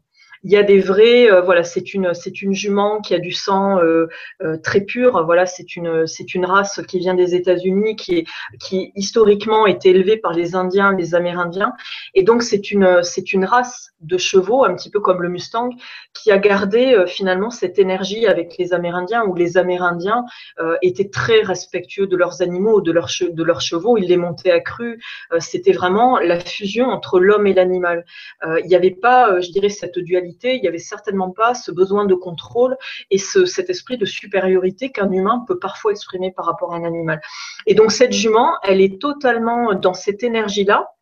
Et donc, elle a du mal parfois avec ce que les humains, dans le lieu de vie où elle est, attendent d'elle et lui demandent de faire. Elle ne comprend pas euh, parce qu'elle a l'impression finalement qu'on veut prendre le pouvoir sur elle. Or, elle n'est pas dans une énergie où elle peut l'accepter. C'est pour ça que quelque part, il faut vous présenter avec votre carnet de vaccination, avec euh, vraiment, il faut montrer pas de blanche pour qu'elle accepte de vous ouvrir quelque part son cœur et de vous raconter son histoire. Voilà. Mais un animal qui refuse euh, vraiment dans la durée sans qu'on comprenne, par contre, ça, je n'ai jamais eu. Voilà. Merci beaucoup et merci Jocelyne pour la question. Question suivante, une question de Xin qui nous dit Coucou Laetitia et Stéphane. Coucou euh, J'ai suivi la formation de Laetitia, j'adore. Cependant, comment faire autre chose que des projections? Comment faire la différence entre interprétation subjective et réelle communication avec l'animal? Merci. C'est son cœur. Moi, je sais que euh, quand ça m'arrive, hein, bien évidemment encore, euh, de faire une communication et d'avoir des parties entières de la communication où c'est mon mental et j'écris un joli roman et un joli scénario de film. Et puis tout d'un coup, boum, moi je le sens vibratoirement. Il y a quelque chose qui se passe en moi qui fait que la fluidité n'est pas la même. Et surtout, je dirais que euh, plus ça paraît euh, étonnant, plus ça paraît euh, des fois totalement décousu et plus justement on est relié de cœur à cœur et, et, et moins on est dans le mental. Et ça, euh, c'est vrai que j'en en avais un petit peu discuté avec à chaque atelier, je le dis. Qu'est-ce qui permet d'avoir de ce discernement-là et, et, le, et, finalement, le fait d'arriver à mettre de plus en plus en sommeil son mental pour ne laisser place qu'à son cœur, c'est l'entraînement, c'est le fait de faire régulièrement. et quelque part, il faut se jeter à l'eau. Et, et euh, les personnes qui ont fait des ateliers avec moi ne sont pas obligées de repasser par moi pour le faire. Moi, comment j'ai fait quand, quand j'ai fait mon initiation à la communication animale il y a plusieurs années Dès le soir même, j'étais tellement moi scotchée parce que comme je vous l'avais dit, j'avais un, mon mental, il est super fort, je suis hyper cartésienne, hyper scientifique et je me disais non mais c'est incroyable, là je sors d'un rêve et j'ai tout de suite voulu réessayer. Donc le soir, j'ai envoyé un, un SMS à, à une, une, collègue, euh, voilà, mais euh, que je connaissais, mais c'était pas non plus ma meilleure amie, donc je ne connaissais pas toute sa vie et je savais qu'elle avait un cheval et je lui ai dit écoute voilà, euh, est-ce que tu m'autorises à faire ça? Et la personne, euh, donc je me suis créé une opportunité. La personne m'a dit oui. J'ai fait la communication le soir même et tout de suite j'ai eu des infos et c'était parti. C'est-à-dire que j'ai restitué, la personne m'a dit bah oui, sur des choses elle ne savait pas, elle s'est renseignée, l'éleveur lui a dit ah bah oui, effectivement, il y a eu ça, il y a eu ça. Et quelque part, c'était en marche. Et quand on, et, je pense que Stéphane, ça va énormément te parler aussi, quand on s'autorise et, quand, et, et, pour ma copine Michel, à laquelle je fais euh, un énorme bisou, euh, euh, et j'aimerais d'ailleurs travailler en binôme sur les animaux avec elle. Michel, elle a, il y a un verbe qu'elle utilise que je trouve magnifique, c'est elle dit quand on s'accorde, parce que dans s'accorder, il y a la vibration. Donc plutôt que s'autoriser, si on s'accorde finalement le fait de pouvoir faire de la communication animale, les synchronicités se mettront en place pour que vous ayez des cas, pour que tiens, dans votre famille, on vous sollicite, mais que ce soit une famille un peu éloignée donc, votre mental, finalement, il ne pourra pas être trop présent parce que vous n'êtes pas impliqué émotionnellement, ou des voisins, ou des, voilà, et tout se mettre en place pour que vous puissiez vous entraîner. Et plus on s'entraîne, plus finalement on ose se confronter à quelqu'un qui va vous dire, écoute, non, c'est n'importe quoi, ce que tu me dis, euh, ça correspond pas du tout ni à moi, ni à mon animal. Moi, je déporte, je m'en suis prise, hein. des erreurs d'interprétation, je m'en suis prise, et finalement, j'ai accepté de le vivre. Au départ, je le vivais très, très mal. À chaque fois que j'avais un cas où j'étais complètement à côté de la plaque, je me disais, bon, ben, je suis une nulasse, euh, j'arrête tout. Allez, hop, solution de facilité, forcément, allez, je retourne dans mon trou de souris, et puis la spiritualité, non merci, c'est pas pour moi. Moi, je me raccroche à ma science, à mes théorèmes de maths. Et puis, euh, et puis finalement, il y avait toujours un sursaut. Puis il y avait aussi de l'encouragement à l'extérieur de moi, de gens qui disaient mais allez, euh, relativise, te, mets justement ton ego, mais le côté égocentrique de côté, euh, ravale ton orgueil et puis retente. Et finalement, on voit qu'on est aussi testé sur ça, sur notre capacité à accepter l'erreur. Et pour moi, l'erreur n'est pas une erreur, c'est certainement l'un des plus grands enseignements. Moi, j'ai commis des erreurs, euh, en particulier sur le cas d'un cheval qui avait disparu euh, suite à, c'était, je sais plus en quelle année, euh, c'était, je crois, en 2009 ou en 2010 quand il y a eu de, de, terribles inondations dans le Var et où il y a beaucoup, beaucoup d'animaux qui malheureusement ont péri noyés. Et j'avais été contactée par une dame qui était désespérée parce que euh, le cheval qu'elle avait eu en pension chez elle pendant des années qu'elle adorait a disparu. Donc le corps n'avait pas été retrouvé, donc ils avaient espoir que le cheval ait pu se sauver, euh, euh, monter sur les, je dirais les voilà les, les, petites montagnes qui sont au, au, nord du département et, puis avoir peut-être pu survivre. Et puis moi, je fais la communication et j'entendais ce cheval me dire, mais je suis vivant, par contre, je suis blessé gravement, il faut venir me sauver, mais je suis vivant, venez, venez. Et puis il me montre un endroit, et puis euh, les personnes ont reconnu l'endroit. Enfin bon, j'avais des informations extrêmement précises et en même temps, toujours pas de cheval. On trouvait bien des traces de cheval avec en plus un énorme sabot, et c'était un cheval très grand, donc il y avait des fers très très larges. Donc tout était fait pour finalement m'alimenter dans, mais oui, il est vivant, il faut le retrouver. Sauf que pendant deux semaines, j'ai dit aux, personnes qui étaient attachées émotionnellement à ce cheval, battez-vous, il est en vie, il a besoin d'aide, etc. Et puis euh, ces personnes m'ont appelé au bout de 15 jours pour me dire, ben voilà, c'est une société d'écarissage qui nous a appelé. En fait, notre cheval, il est mort il y a deux semaines. Il a été, il s'est cassé la patte en fait, et c'était ça la blessure que je ressentais. Et puis finalement, il est mort noyé. Il a, essayé de nager dans les eaux et il est mort noyé. Et là, moi, je m'en suis tellement voulu. J'ai dit, mais comment j'ai pu entraîner ces gens qui étaient très attachés à ce cheval dans cette espèce de trip, à presque à les harceler en leur disant, mais est-ce que vous l'avez retrouvé? Est-ce que vous avez cherché à tel endroit? Donc, en fait, j'ai été, sans m'en rendre compte, dans la violation totale du libre arbitre de ces personnes parce que j'allais même au-delà de leur demande, ce qu'il ne faut jamais faire. Et, euh, et ça a été l'erreur la plus terrible que j'ai commise. Et en fait, ça a été certainement la plus belle expérience parce que j'avais besoin de me confronter à ça, j'avais besoin de me confronter à cette erreur et à l'acceptation du fait de se tromper. Et à partir du moment où j'ai fait ce travail, je me suis beaucoup moins trompée. Voilà. Mais pour j'ai envie de dire, Xine, il faut y aller, il faut te créer des opportunités de communication. Toi, tu as peur d'être dans le mental, mais tu as peur d'être dans le mental, du coup, tu ne fais pas de communication. Fais des communications et tu verras au fur et à mesure que tu n'es pas dans le mental. On a toujours des moyens de trouver des gens qui vont se prêter au jeu et qui vont pouvoir euh, bah, nous donner euh, des, je dirais, des, nous permettre de vérifier si ce qu'on a capté, c'est juste, si ça leur parle ou pas. Mais il faut accepter de se jeter dans le grand bain, finalement. Voilà ma réponse. Merci beaucoup.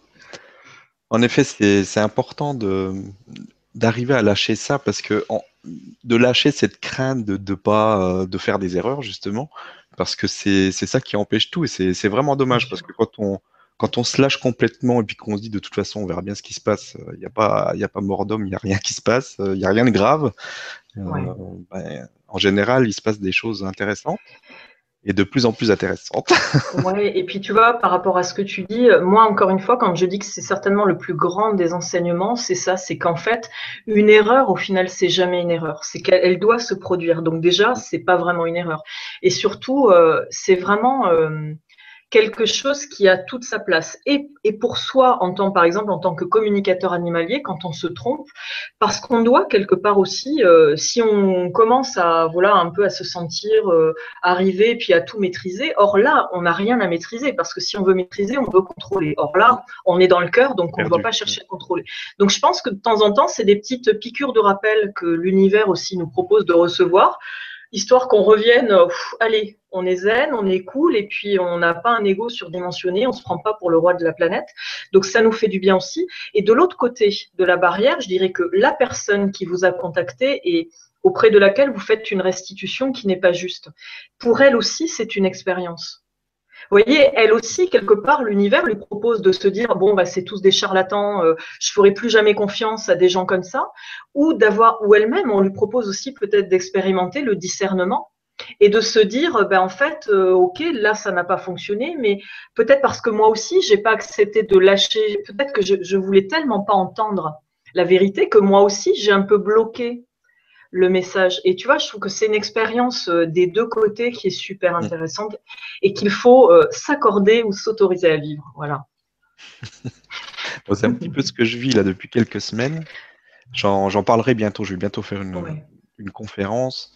Il m'arrive des choses un peu, un peu folles et c'est c'est vraiment intéressant de, de voir à quel point, en fait, aujourd'hui, tout est ouvert à tout le monde. Et il faut vraiment qu'on arrête de se faire un, monde de, tout ça parce que c'est vraiment si, on n'y met pas une importance, si on cherche pas absolument à vivre quelque chose de, spécial, etc., et qu'on laisse faire les choses, il y a, vraiment des choses qui se passent et on peut euh, faire ce que tout le monde fait dans nos, dans nos Vibra conférences, etc., et on s'aperçoit que c'est en fait quelque chose qui appartient à tout le monde et tout le monde peut le, peut le vivre. Exactement. Et comme on le disait tout à l'heure avec Stéphane, euh, et c'est vrai que je le dis souvent en atelier, euh, il n'y a plus de notion d'enseignant et de disciple. Voilà, euh, il n'y a plus du tout ce positionnement. Aujourd'hui, on est là que pour du partage. Exine, justement, puisque tu as participé à l'un des ateliers, on est tous finalement à un moment donné co-animateurs dans un atelier. Le simple fait de partager, d'oser partager son expérience, son vécu. tiens, moi, j'ai reçu ça comme message, ou oui, moi, mon histoire, c'est ça, donc je comprends pourquoi mon animal, il a joué ce rôle-là. Rien que ça, on est tour à tour finalement des enseignants. Et c'est ça qui est génial. Et je suis entièrement d'accord avec toi, Stéphane, dans le fait de dire que c'est vraiment accessible à tous. C'est juste une question de se l'autoriser ou pas. C'est pas plus compliqué que ça. Voilà. Merci beaucoup et merci à Xine pour la question. Question suivante, une question de Dominique qui nous dit Bonsoir Laetitia, Stéphane et tous. J'ai perdu ma chienne Pepsi il y a deux ans, j'ai dû la faire euthanasier. Suite à cela, dépression. Depuis, je n'arrive pas à faire le deuil et à prendre un autre animal. Avez-vous un conseil? Merci. Alors, euh, pour moi, Dominique, là, il y a de fortes chances qu'on soit justement dans le cas du deuil non fait d'une petite fille. Donc, Dominique, moi, je pense que ce qui serait intéressant pour toi, c'est que tu essaies de, mais si tu te sens prête et si ça te parle, euh, que tu essaies de, de, voir au niveau de ta famille. De, tu, tu n'es pas obligé de remonter très haut. Souvent, euh, les deuils non faits, on les retrouve au niveau des grands-parents. Ça se joue entre les grands-parents, euh, nos parents et nous. Euh, que tu essaies peut-être de voir si dans ta famille, tu as du deuil non fait d'un enfant. Parce qu'à mon avis, toi, tu vis vraiment ça. Et quand tu auras peut-être réussi à retrouver ça, euh, cette prise de conscience peut t'aider. Mais je pense que tu as, vraiment un travail en conscience à faire. Pour moi, le deuil que tu n'arrives pas à faire de ta chaîne, c'est parce que sous-jacent à ça, c'est le deuil d'un enfant humain qui n'est pas fait au niveau de ton âme. Et je pense que ça, ne, pense pas que c'est une fatalité, que tu ne peux pas t'en sortir. Pour moi, oui, tu peux tout à, tout à fait trouver le, le vrai deuil à faire. Et pour moi, c'est un deuil familial. Voilà. Ça, ça se retrouve avec des, personnes qui font de la psychogénéalogie, ça se retrouve avec des personnes qui font de la kinésiologie ou avec plein d'autres techniques. Et, Dominique, il faut vraiment que tu te dises que déjà ne culpabilise pas par rapport à ce qui t'arrive, parce que tu n'es vraiment pas la seule, que ça arrive à plein de gens, et, mais accepte-le comme quelque chose de lumineux, même si tu passes par de la souffrance. Euh, le travail de deuil non fait, c'est pareil, c'est un cadeau énorme euh, que l'on nous propose de faire, parce que quand on finalement, euh, mais peu importe le temps que ça prend, quand on arrive au bout de ce chemin-là, on, s'autorise une libération, mais qui est fabuleuse. Et surtout, quand c'est une mémoire familiale, on libère carrément la lignée de la famille. Et ça, c'est extraordinaire. Donc, accepte que ce soit douloureux, accepte que ça prenne du temps, mais il y a vraiment la lumière au bout du tunnel, Dominique. Il faut juste que toi, tu, tu, te poses la question, là maintenant, qu'on se le dit, est-ce que toi, tu es prête à travailler ou pas euh, sur ça? Pour moi, je te dis, c'est un deuil de bébé humain qui n'est pas fait dans ta famille. Voilà. Merci. Et merci Dominique pour la question. Merci Dominique.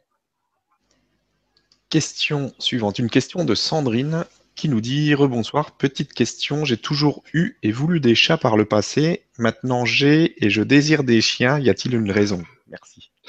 Bon, alors j'ai le même parcours, hein, donc c'est tout à fait normal. Ce n'est pas grave, docteur. Oui, c'est parce qu'il y a une ouverture qui se crée, forcément. Euh, c'est une vraie ouverture qui se crée. Moi, ce que je sens chez cette personne, c'est qu'elle a certainement vraiment quelque chose à faire avec les animaux. Euh, et que, alors, elle a commencé par les chats qui, voilà, qui lui ont certainement euh, prodigué des soins et qui lui ont amené, voilà, des ouvertures et des, qui lui ont permis certainement de reconnecter une forme de sensibilité. Et maintenant, les chiens, justement, les chiens, peut-être encore plus que les chats, nous font travailler justement les mémoires dont j'ai parlé, les deuils non faits d'enfants, euh, les, mémoires de, euh, de déni d'identité, les mémoires d'abandon. Et peut-être que tu en es aussi à tu as peut-être aussi commencé à travailler spirituellement et aujourd'hui, tu as finalement, on est comme un oignon et puis quand on fait un travail, on enlève une couche et puis boum, on tombe sur la couche d'après.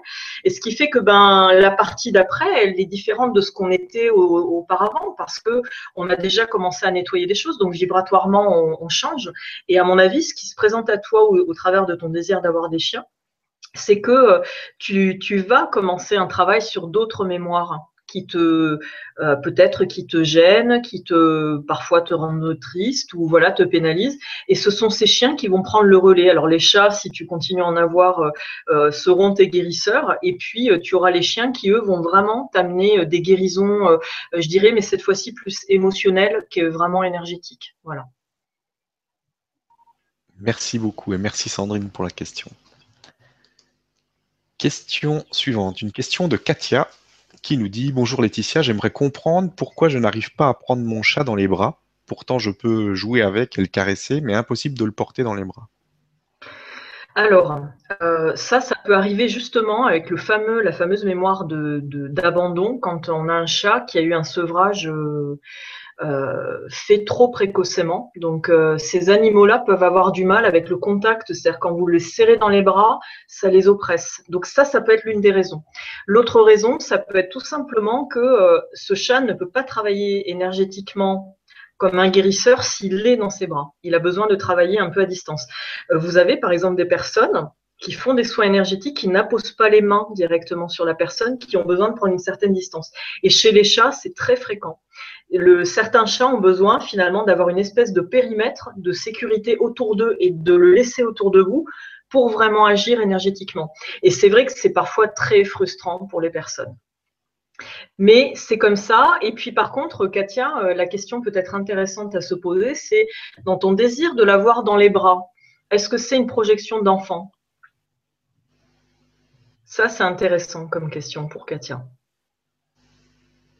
Et peut-être que ce chat n'est pas là pour jouer justement le rôle d'un enfant symbolique. Et donc il refuse la position du chat que l'on vient prendre dans les bras un peu comme un bébé. Peut-être qu'il a, il est aussi en train de lui dire non, moi c'est pas mon rôle. Moi je suis le médium guérisseur, je suis là pour te protéger, pour te guérir tes petits bobos quand t'en as, mais je suis pas ton bébé symbolique. C'est peut-être un autre chat de la famille que tu as eu ou que tu auras, mais ça n'est pas moi. Ça peut être ça aussi le message hein, pour Katia.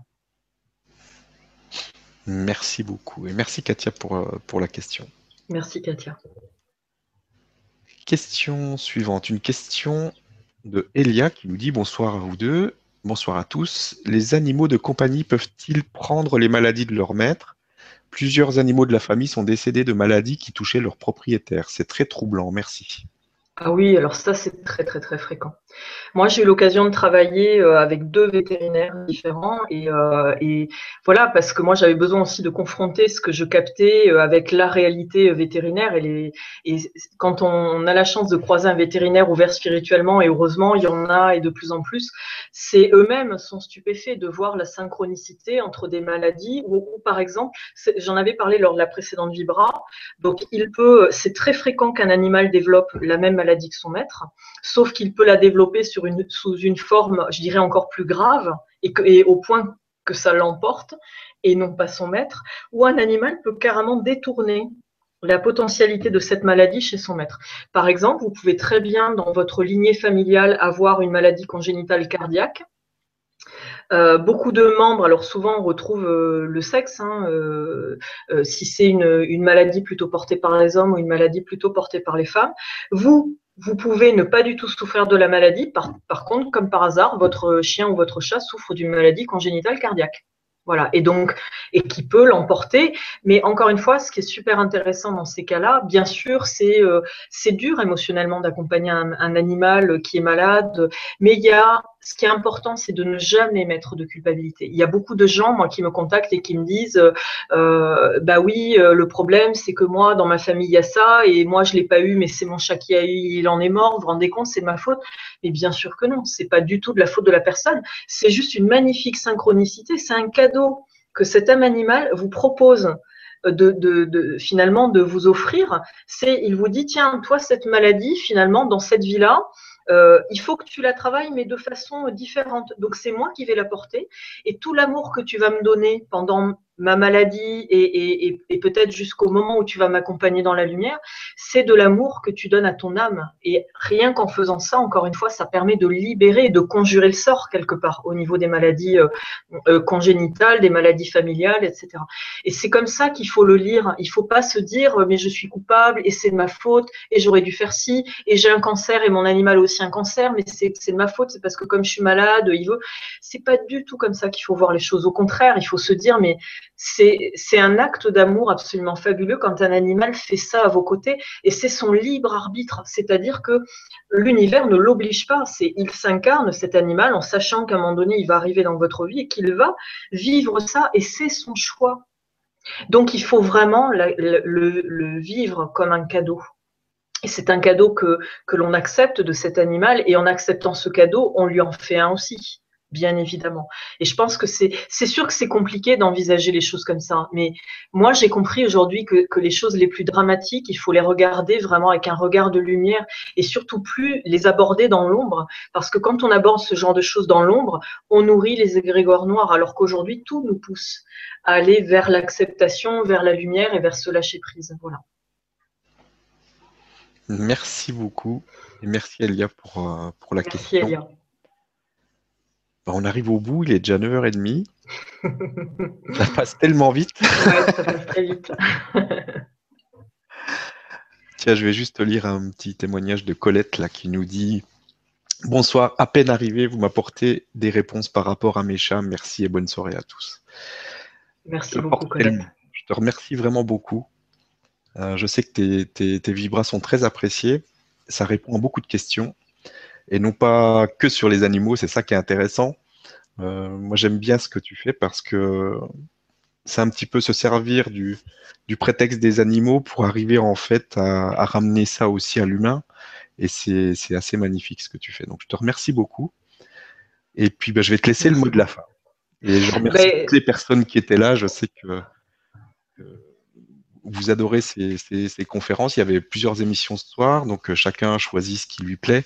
Ça, c'est aussi quelque chose que j'aborderai dans la prochaine, dans, la conférence que je vais refaire un petit peu comme j'avais fait au mois de décembre, où on va répondre à vos questions parce que euh, il faut bien comprendre ce qui se passe avec la, la web TV. On vous demande pas de tout regarder, mais vraiment d'aller vers ce qui vous fait vibrer, ce qui vous intéresse. Donc, je te laisse le mot de la fin Merci beaucoup. Bah, voilà, je te renouvelle mes remerciements. Je remercie vraiment les gens, voilà, qui ont participé ce soir, euh, parce que c'est des, voilà, c'est des super jolies énergies, c'est des belles questions, et, euh, et moi je sens, voilà, qu'il y a un certain nombre de messages que j'essaie de, voilà, de partager, qui sont vraiment joliment réceptionnés. Ça me touche énormément. Et, euh, et, je voulais dire, voilà, euh, c'est vrai que j'ai, comme je l'ai dit tout à l'heure en introduction, euh, j'ai voilà, j'ai consacré beaucoup de ces six derniers mois, finalement 100% de mon temps personnel, je l'ai consacré à beaucoup d'entretiens, enfin de consultations individuelles, d'ateliers de stage. Et, euh, et j'ai besoin de reprendre du temps pour moi parce que là, j'arrive un peu à bout de souffle. Et puis, j'ai un contexte aussi de vie. J'ai l'une de mes chiennes qui est en train de se paralyser. Et voilà, et j'ai, je, je sens comme vraiment extrêmement juste le fait que je lui consacre beaucoup de temps pour euh, l'accompagner, pour lui faire des massages, la chouchouter, la dorloter. Euh, bien évidemment, moi, j'ai un gros souci au dos et aux hanches. Donc, euh, ben, c'est voilà, c'est en l'accompagnant, je m'accompagne moi. Mais euh, mais c'est surtout l'occasion, comme on en a discuté avec Stéphane, pour moi de re-réfléchir aussi à des choses euh, et de, de, de, proposer voilà, des, des, séances de partage euh, où on peut faire monter beaucoup plus de gens à bord que lors d'une séance individuelle où il n'y a qu'une personne ou d'un atelier où je limite à 5-6 personnes.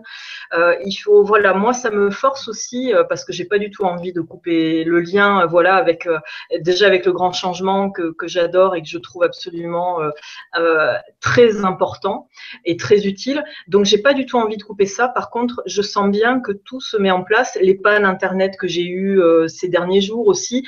Tout, tout se met en place pour que je comprenne le message qu'il faut que moi, je, travaille différemment, que j'amène des soucis, des, des soucis, surtout pas des soucis malheureusement. le lapsus, que j'amène des outils voilà différents et surtout euh, l'idée c'est de de vous rendre tous le plus autonome possible parce que vous en avez la capacité. Voilà, tout est entre vos mains. Il faut juste que j'arrive à trouver des formules. Voilà, euh, je commence à y réfléchir justement avec Michel dont, dont j'ai parlé tout à l'heure. J'aimerais mettre en place des choses communes avec elle et à proposer euh, sur le, le, grand changement avec bien sûr la validation de Stéphane. Ça va me prendre un petit peu de temps parce que j'ai vraiment envie voilà de faire des choses qui me parlent. Comme tu dis Stéphane, c'est mmh. très important de faire des choses qui nous appellent et qui nous parlent et pas de faire des choses pour faire plaisir ou pour euh, quand ça sonne pas juste en soi il faut pas aller vers ça. Euh, donc voilà, ça va me demander un petit peu de temps. De voilà, là je vais je vais remanier mon emploi du temps parce que j'ai besoin voilà de reprendre du temps pour moi. Mais en tout cas, euh, voilà, il y a des choses qui continueront à être proposées. Il y a d'ailleurs justement un atelier. Euh, samedi euh, et, et, ça va être, je sais, du pur bonheur. Euh, donc voilà, et en tout cas, euh, merci à vous tous, merci à toi Stéphane, et puis voilà, longue vie au grand changement. Et je vous embrasse très très fort, et merci aux animaux, voilà, merci à ces guides absolument fabuleux. Voilà, et je vous embrasse tous très très fort. Merci à vous tous. Bisous à tout le monde. Au revoir.